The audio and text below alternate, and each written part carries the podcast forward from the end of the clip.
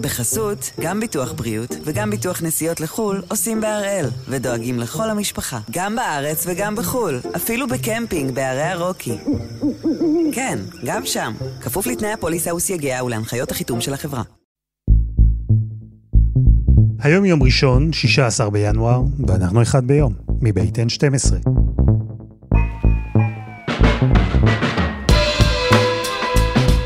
אני אלעד שמחיוף, ואנחנו כאן כדי להבין טוב יותר מה קורה סביבנו, סיפור אחד ביום, כל יום.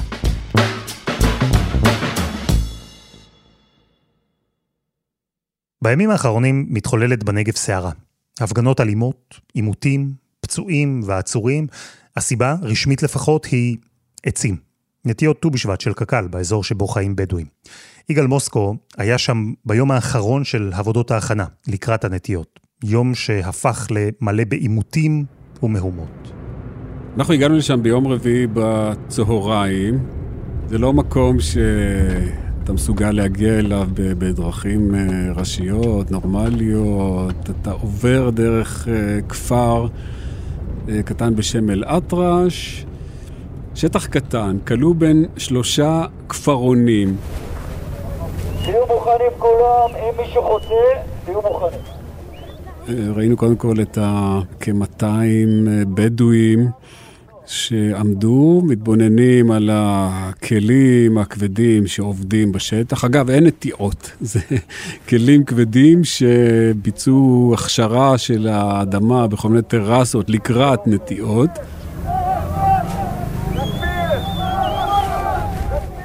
בין הכלים לבינם אה, הייתה שורת שוטרים וכחמישה פרשים וגם טרקטורונים. היו כמה התנגשויות לפני שהגענו עם זריקות אבנים של הבדואים על השוטרים, אז היה מתח כזה באוויר, זה לקראת אה, סיום העבודות. מה קורה עכשיו? מה קורה? תסתכל מה קורה. תסתכל. חורשים את האדמה ותראה מה, עושה, מה עושים שם. מה היה על האדמה אד... הזאת? זה אדמה שלנו. אדמה שלנו לפני הקמת המדינה ואנחנו כאן, לפני, והם יודעים את זה. כשאמרתי לו, המדינה אומרת, זה אדמות מדינה. הוא אומר, כן, בסדר, אה, גם לנו יש אה, אדמות אה, בבאר שבע, שיחזירו לנו את האדמות בבאר שבע, הם מוכנים? אדמה, המדינה יש לה טאבו? מדינה שלך יש לה טאבו גם כן? יש לה טאבו? אין לה טאבו. בכוח לקחו את האדמה. בכוח. לפני שהגעתי, פניתי כמובן לקק"ל, שברחו מזה כמו מאש, אמרו לי, לא, לא, אנחנו רק קבלן ביצוע. ובקק"ל מודים שהשטח הזה, שמוכשר כרגע לנטיות, הוא לא חלק מתוכנית הייעור הארצית, יש דבר כזה, אלא חלק מהמשימה שלהם לשמירה על אדמות מדינה. זה בעצם היה היום האחרון של עבודות ההכשרה. הנסיגה התבצעה ממש כמו אה, מבצע צבאי של אה, נסיגה וחיפוי לאחור. שוטרים נסוגים לאחור. בועז, בועז, בועז, השוטרים. קו השוטרים צועד לאחור, אבל עם הפנים לבדואים. אז הבדואים מתקדמים. אז היה מין, מין uh, מתח כזה, השוטרים הזהירו אותם. תהיו מוכנים כולם, אם מישהו חוצה, תהיו מוכנים. הבדואים, הם ירדו לישיבה כדי שלא יאשימו אותם ב, באלימות. Uh, קראו אללה אכבר. Uh, בסופו של דבר, הפינוי האחרון התבצע ללא אלימות, ואחרי זה, כמו בכל יום כזה, הבדואים מתכנסים בשיק, שזה הסככה. של השבט להתוועדות והמשך דיונים איך הם מנהלים את המאבק. והמאבק הזה נמשך, למרות שמאז הוחלט להקפיא את הנטיות ולהיכנס למשא ומתן. אבל העימותים המשיכו, ויותר מזה, הוויכוח התרחב, כי מהשטח, מהנגב, הוא עבר לירושלים, לכנסת, למפלגת רע"מ שאיימה לפרק את הקואליציה אם הנטיות יימשכו. נציגי האופוזיציה שנסעו במיוחד לנגב כדי לדרוש שהנטיות לא יופסקו. והיו גם חברים בתוך הקואליציה שאמרו שחייבים להמשיך לשתול שם עצים. אז הפעם אנחנו עם הוויכוח על אדמות הבדואים בנגב. בטח כבר הבנתם, עם כל הכבוד לעצים, זה סיפור גדול הרבה יותר. אז את הסיפור הזה אפשר להתחיל לפני 500 שנה. שם לפחות התחיל המחקר שערך פרופסור סנדי קידר מהפקולטה למשפטים באוניברסיטת חיפה. הוא אחד ממחברי הספר "אדמה מרוקנת, גיאוגרפיה משפטית של זכויות הבדואים בנגב". הנגב היה מיושב וגם במידה רבה מעובד על ידי הבדואים במשך מאות שנים, מפחות או יותר המאה ה-16 ועד היום. הבדואים היו יצואני שעורה וחיטה לאירופה במהלך המאה ה-19, סוף המאה ה-19, תחילת המאה ה-20. הוויכוח הזה, הוויכוח שאנחנו רואים היום, הוא מתפרס לא רק על פני המון זמן, אלא גם קושר בתוכו שלושה שלטונות שתחתיהם חיו הבדואים בנגב. העות'מאנים? האזור הזה לא היה, לא נשלט על ידי העות'מאנים בצורה אפקטיבית, ובעצם הייתה אוטונומיה מאוד חזקה של הבדואים. הבריטים? הבריטים הכירו במידה רבה בזכויות של הבדואים. בין השאר, בן גוריון מבקש קרקע בנגב מהבריטים, אומרים לו אי אפשר, זה אה, קרקע של הבדואים. והחל מ-1948, הישראלים? מה שקורה ב-48, זה שתוך כדי המלחמה, חלק גדול מהבדואים נסוגים מהאזורים, אזורי הקרבות בין כוחות ההגנה ואחר כך צה"ל לבין הכוחות המצריים, וחלק נלחמים יחד עם המצרים נגד ישראל, חלק תומכים בישראל. עכשיו, אחרי הקמת המדינה, ישראל אה, מקימה ועדה שבראשות אה, פקידים מאוד בכירים, והם עושים מיון בין מה שנקרא הבדואים הידידותיים לבין הבדואים הלא ידידותיים. את הבדואים הלא ידידותיים לא נותנים להם לחזור, או מגרשים אותם.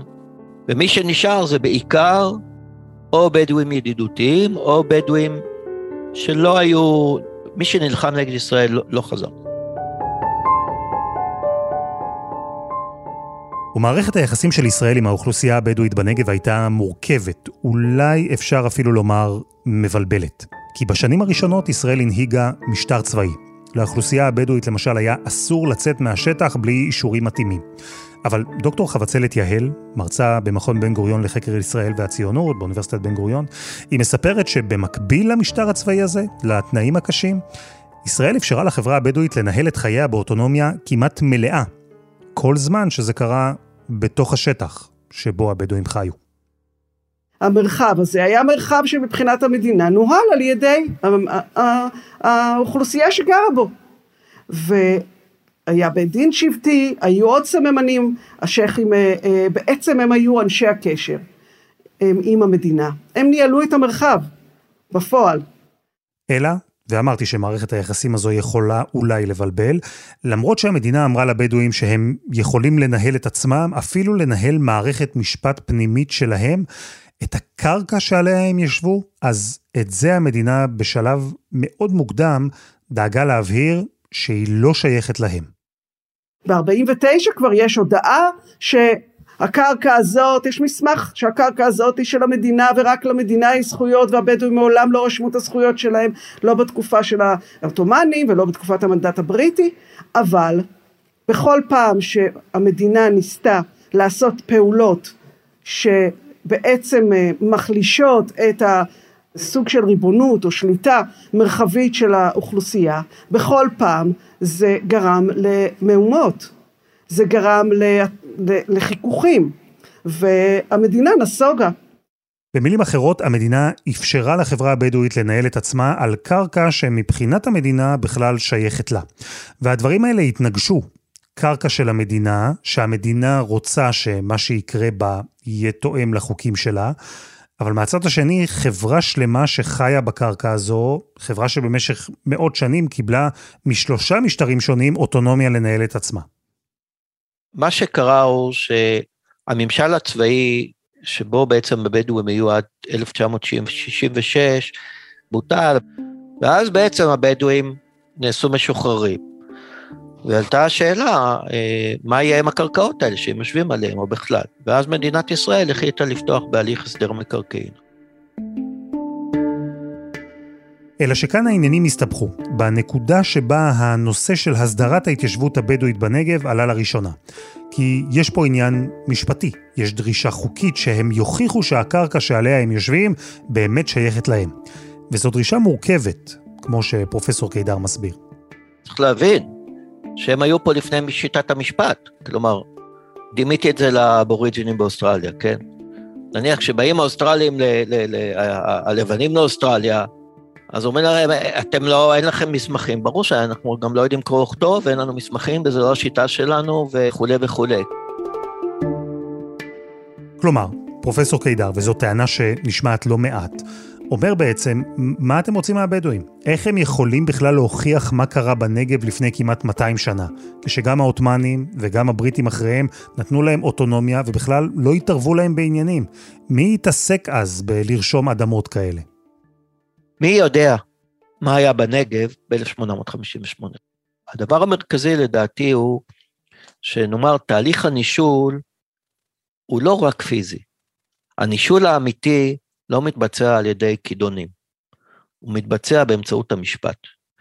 עכשיו, אני יכול לספר לך פחות או יותר על כל, במסמכים שנתנו לי, אתה יודע, שאתה מבקש לפי חוק, אה, לפי אה, פקודת הארכיונים, אני יכול להגיד לך כמעט על כל שייח' בדואי בתקופה של ראשית המדינה, מי עבד עם אה, השלטונות, מי היה משת"פ, מי היה שותה לשוחרה, מי היה עם נטיות מיניות כאלה ואחרות, מה שאתה רוצה.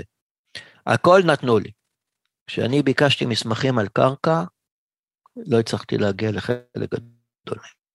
אם יש זכויות קרקע, אז uh, זה סודי. אבל יש טענה מנוגדת, וגם זו טענה שנשמעת. דוקטור יהל אומרת, זה לא תירוץ, היה הליך ברור, וגם הבדואים בנגב היו יכולים וצריכים לקחת בו חלק. גם החוק העות'מאני, גם החוק הבריטי, דרש שתלכו ותרשמו. יש פסקי דין שאומרים, לא רשמת, הפסדת.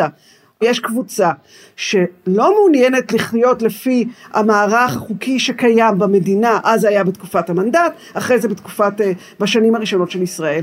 היא לא רואה את עצמה, היא, היא לא כאילו חלק מהעניין. ויש התפלפלויות משפטיות על איך מוכיחים שהקרקע באמת שייכת למי שטוען שהיא שייכת לו. על איזה סוג קרקע זו בכלל, כי יש כמה סוגים. יש שאלה אם הפזורה הבדואית יכולה להיחשב כיישוב קבע בכלל, גם זו שאלה חשובה. וכל השאלות האלה, והאחרות, מתנקזות בגדול לסוגיה אחת. מה קובע? אם השבטים הבדואים ישבו באדמה הזו כבר מאות שנים, או אם הם יכולים להוכיח במסמכים שהיא שייכת להם. מה גובר על מה? והשאלה הזו הבסיסית היא זו שנגררת כבר עשרות שנים. עשרות שנים שבהן, כן, היו מגעים בין המדינה לבדואים בנגב. היו הצעות פשרה, היו ועדות, דיונים, היו הצעות שהמדינה הציעה לבדואים בתמורה לזה שיתפנו מהקרקעות בנגב ויוותרו על תביעות בעלות. אם אני הייתי עכשיו מייעצת לאוכלוסייה הבדואית, הייתי אומרת לה תישארו, תישארו, תתעקשו. כי אם רואים את כל ההצעות שהמדינה הציעה מתחילתה, בוא נאמר מהשלבים שבהם היא קיבלה את uh, תביעות הבעלות, שזה בסביבות שלהי שנות ה-60 ושנות ה-70, מי שהסכים אז ללכת עם המדינה ולהגיע איתה להסדר, קיבל פחות ממי שמציעים לו חמש שנים אחרי זה, עשר שנים אחרי זה, עשרים שנה אחרי זה, עשרים וחמש שנה אחרי זה, מי שמתעקש ומי שנשאר בשטח באופן סיסטמטי, קבוע, לאורך העשורים של מדינת ישראל, עשה צעד חכם. הנה, זו עוד דוגמה לוויכוח. כי מה דוקטור יהל אומרת בעצם? שהמדינה, פעם אחרי פעם, מדברת במונחים של להסדיר את הסוגיה הזו אחת ולתמיד, אבל בסוף, כך היא אומרת, המדינה תמיד מתקפלת. ויותר מזה, המדינה כל פעם חוזרת עם הצעה חדשה ונדיבה יותר מזו שהציעה בעבר. היא אומרת שראשי השבטים הבדואים מנצלים את המצב הזה, מבינים שעדיף להם לשחק על זמן, למרות שרוב האוכלוסייה הבדואית יוצאת מופסדת מהמצב. והיא טוענת גם שהמדינה צריכה להיות נחושה יותר, חד משמעית יותר. אבל פרופסור קידר טוען משהו אחר, בקשר למדינה לפחות. הוא אומר שהמדינה לא עשתה מספיק. כן, הקימו יישובים לבדואים בתמורה לזה שיעזבו את הפזורה, אבל אפילו את זה, את היישובים שהוקמו, ככה הוא אומר, הקימו בלי היגיון. אז היו מקרים שעשו פשרות. יש פשרות שבהם למשל בדואים שהסכימו לעבור לעיירות הקבע, אה, קיבלו קרקע שם, כולל בבעלות. עכשיו, אם אני מוותר על קרקע במקום אחר, אז אני מקבל קרקע בחינם, או במחירים אה, זולים, נניח ברהט או בחורה. אז כמו שהבדואים אומרים, פעם, פעם יחידה שמכירים בזה שיש לי זכויות בעלות, זה כשאני מוותר עליהן. עכשיו, צריך להסביר, להבין עוד משהו שקשור למבנה החברתי הבדואי.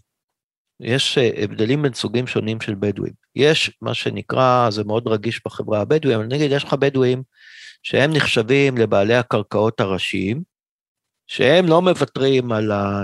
כל עוד התביעות שלהם לא נסגרו, הם לא מוותרים, ויש לך בדואים שבמידה רבה הצטרפו לשבטים, כנגיד אה, פלאחים מעזה, שקנו קרקעות מהבדואים, ובעצם לאט לאט אימצו את אורח החיים השבטי. חלק מהם הם לא בעלי קרקעות או לא בעלי תביעות, והם עברו לערי הקבע, לעיירות הקבע. עכשיו, צריך להבין גם עוד דבר, כשאומרים נניח לבדואי שהוא בעל קרקעות, תלך לעבור נניח לחורה או למקום כזה, אז הסיכוי של אדם כזה שיעבור הוא מאוד קטן, כי ערי הקבע, עיירות הקבע, חלקן נשלטות על ידי הבדואים הפלאחים. ומבחינת ההיררכיה, בדואים בעלי קרקעות רגילות לא רוצים להיות כפופים לפוליטיקה שבה נניח הרשות המקומית וכולי וכולי, היא של קבוצות אחרות. אז במשך שנים לא הייתה בכלל הבנה, אתה לוקח שני שבטים יריבים ושם אותם באותו מקום. וכל מי שדיברנו איתו חזר על אותה מילה, מורכב. זה ויכוח מורכב, כי זה לא רק ויכוח משפטי שהולך אחורה כמעט 200 שנה, זה ויכוח פוליטי, זה ויכוח עקרוני. ויכוח על ריבונות, על מי הוא בעל הבית, המדינה או מי שבפועל יושב בקרקע. וכל מילה פה היא רגישה, לכל מילה יש משמעות, משפטית, פוליטית, תרבותית, וגם כששאלנו את המומחים מה בעצם הפתרון, אז שניהם לקחו נשימה עמוקה. זו שאלה מאוד מורכבת, מהו הפתרון. להבנתי אין פתרון אחד צודק, או הפתרון הכי צודק. אין איזה מספר שאם המדינה תיתן אותו, אז תובעי הבעלות יהיו מרוצים. אין, אין דבר כזה, דבר כזה עומד על 100 אחוז. הם חושבים שזה שלהם והם לא יהיו מרוצים אם המדינה לא תיתן להם את 100% מהתביעות שלהם, או לפחות חלק נכבד מהם לא יהיו מרוצה. אז השאלה שלי היא, האם הנגב מספיק חשוב למדינת ישראל, בכדי שהיא תבין שזה כרוך באיזשהו קושי. זאת אומרת, אין משהו שכולם יסמכו עליו או יסכימו עליו. ועד עכשיו מדינות ישראל, אה, מדינת ישראל או ממשלות ישראל לדורותיהן, רובם לכל הפחות, בכל פעם שהיה עימות, נסוגו. כל עוד היא לא מוכנה לעמוד אחרי הדברים שהיא אומרת, אז בעצם היא מפקירה את הנגב להתנהלות שהיא לא לפי הכללים שלה. בסוף לא קורה כלום. אז הורסים והם בונים כמובן, כן? אנחנו הורסים והם בונים, לאן הם ילכו? תן להם פתרון טוב.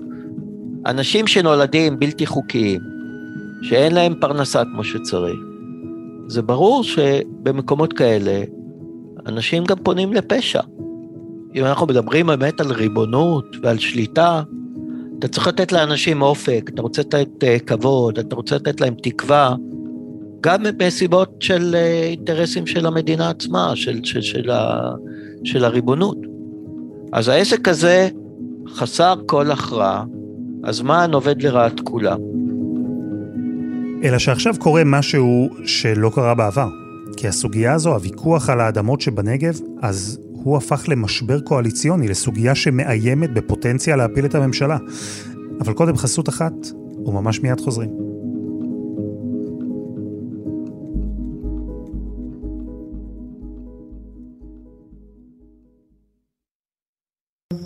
בחסות, גם ביטוח בריאות וגם ביטוח נסיעות לחו"ל עושים בהראל, ודואגים לכל המשפחה, גם בארץ וגם בחו"ל, אפילו בקמפינג בערי הרוקי.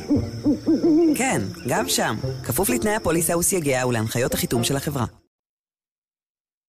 אנחנו עם סערת הנטיעות בנגב, ועם הוויכוח הישן, המורכב, אבל המאוד רלוונטי, על האדמות שבהן יושבים הבדואים. וכל זה הופך עכשיו למשבר פוליטי חסר תקדים. מוחמד מג'אדלה, שלום. שלום לך. שאלתי אותך את זה כשדיברנו על חוק החשמל לא מזמן. זה משבר אמיתי? אז אני אענה לך כמעט באותה תשובה. אה, זה משבר, וזה משבר אמיתי, אבל אני לא חושב שזה יפרק את הקואליציה. משתי סיבות עיקריות. קודם כל, ברע"מ מבינים שהדרך הטובה ביותר להשפיע ולשנות את המציאות של החברה הערבית זה להיות בקואליציה, והם לא יכולים לעשות עכשיו פרסה באמצע הדרך, הם רוצים להש... להשלים את התהליך הזה עד הסוף, זה דבר ראשון. הדבר השני, הם, הם רואים שיש עדיין אה, אור בקצה המנהרה, זאת אומרת, הם לא התייאשו סופית. אה, מהאפשרות גם לשנות בעניין הנגב, בעניין התושבים הבדואים וגם בכלל. ולכן אני חושב שיש לרם אה, הרבה יותר להרוויח בתוך הקואליציה מאשר לצאת מהקואליציה ולקחת את המדינה לבחירות. ועדיין, רע"מ לא הגיע להצביע עם הקואליציה במחאה על נטיות העצים המתוכננות בנגב. למה זה כל כך חשוב להם? הרי הדבר הזה הוא לא דבר חדש.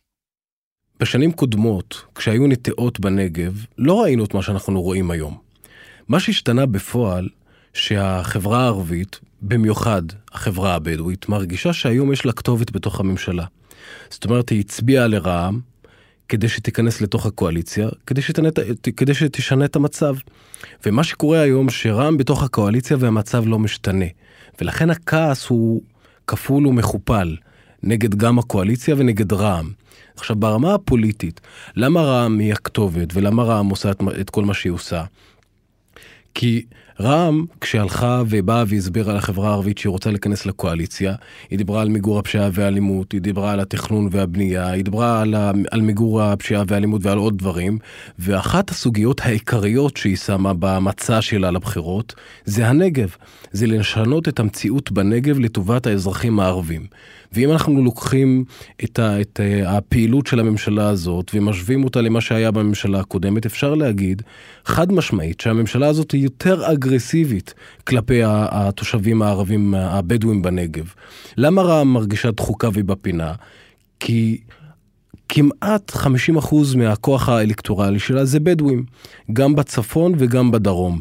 וכשמנסור עבאס אומר שבלי הבדואים ובלי הנגב אין זכות קיום לרע"מ, הוא יודע טוב מאוד שאם בבחירות הבאות החברה הבדואית, המצביעים הבדואים, לא יהיו מרוצים, סביר להניח שרע"מ לא תעבור את אה, אחוז החסימה. ואני מנסה להבין מה בעצם רע"מ רוצים. איפה הם עומדים בתוך הוויכוח הזה? מה החזון שלהם? הסיפור הוא לא, אה, לא רק העניין של הנטיעות, זה סיפור יותר מורחב. ברע"מ רוצים להגיע להסדר היסטורי של קרוב ל-144 אלף אזרחים אה, ערבים בדואים שנמצאים בנגב וחיים בכפרים או שהם לא מוסדרים או שהם לא מוכרים. וכל העניין של הנטיעות הזה רק עזר לרע"מ להציף את הבעיה הזאת. אז אני יכול להגיד לך שבשבוע שעבר אה, מנסור עבאס הגיש אה, מתווה או מסמך לכל אה, ראשי הקואליציה ולראש הממשלה, והוא מדבר שם במתווה הזה על הסדרה כוללת, היסטורית, שלא הייתה אף פעם. השאלה... האם באמת יש את האפשרות ואת היכולת לממשלה הזאת ללכת לצעד כל כך אמיץ בנושא הזה ולהגיד לך את האמת, אני לא רואה באמת שיש את האפשרות הזאת, כי יש כל הזמן ביקורת מאוד גדולה, גם מהימין ומהימין ומה, הקיצוני, אה, נגד הממשלה הזאת, שהיא מוכרת את הנגב ואת המדינה לערבים. אז לא נראה לי שהם אה, יעזו באמת ללכת להסדר כזה, גם אם מדובר בהסדר שהוא טוב למדינה. כי בסופו של דבר הכל פוליטיקה. אז לאן כל זה הולך? כלומר, אם הסיפור האמיתי הוא לא הנטיות, אלא המתווה של רע"מ להסדרה ההיסטורית בנגב, מה בעצם יגמור את המשבר הזה? אני אגיד לך, המצב הוא uh, כל כך מורכב, במיוחד uh, כי שני הצדדים לא רוצים להראות שהם uh, התקפלו. זאת אומרת, uh, זאב אלקין והאגף הימני בממשלה חושש מאוד מהביקורת שמגיעה מהימין, ולכן הם uh, מתעקשים שהנטיעות האלה ימשיכו ולא יופסקו. גם במקביל, ברע"מ לא רוצים להראות לציבור שלהם שבסוגיה כל כך חשובה ואסטרטגית הם מתקפלים. ולכן זה באמת מורכב ואי אפשר לדעת לאן, אה, לאן זה יגיע. לפי הקולות שאני שומע מרע"מ הם אומרים שאנחנו מוכנים לחזור, ליישר קו עם הקואליציה במידה ואנחנו נקבל הבטחות, שאנחנו נכנסים למשא ומתן או הידברות על אה, כל עניין ההסדרה והנטיעות בנגב. אה, ולכן כפשרה לדעתי מה שיקרה עכשיו, או מה שברע"מ יסכימו אה, לקבל, זה רק עצם קיום הדיון, עצם קיום משא ומתן אה, בנושא הזה. זה יעזור להם לרדת מהעץ או להתקפל בצורה שהיא פחות מביכה בציבור הערבי, וכנראה שזה מה שיהיה בסוף. מוחמד מג'אדלה, תודה רבה. תודה רבה. ותודה לדוקטור חבצלת יהל, לפרופסור סנדי קידר וליגאל מוסקו. תודה גם לבועז שמיר ולאבי דודי.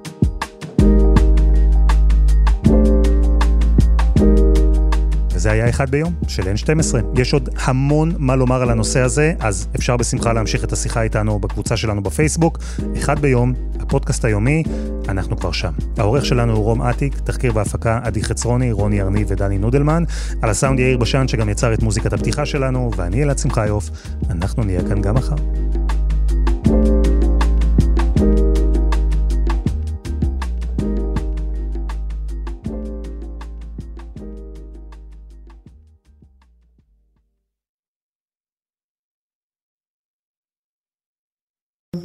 בחסות, גם ביטוח בריאות וגם ביטוח נסיעות לחו"ל עושים בהראל, ודואגים לכל המשפחה, גם בארץ וגם בחו"ל, אפילו בקמפינג בערי הרוקי. כן, גם שם, כפוף לתנאי הפוליסה וסייגיה ולהנחיות החיתום של החברה.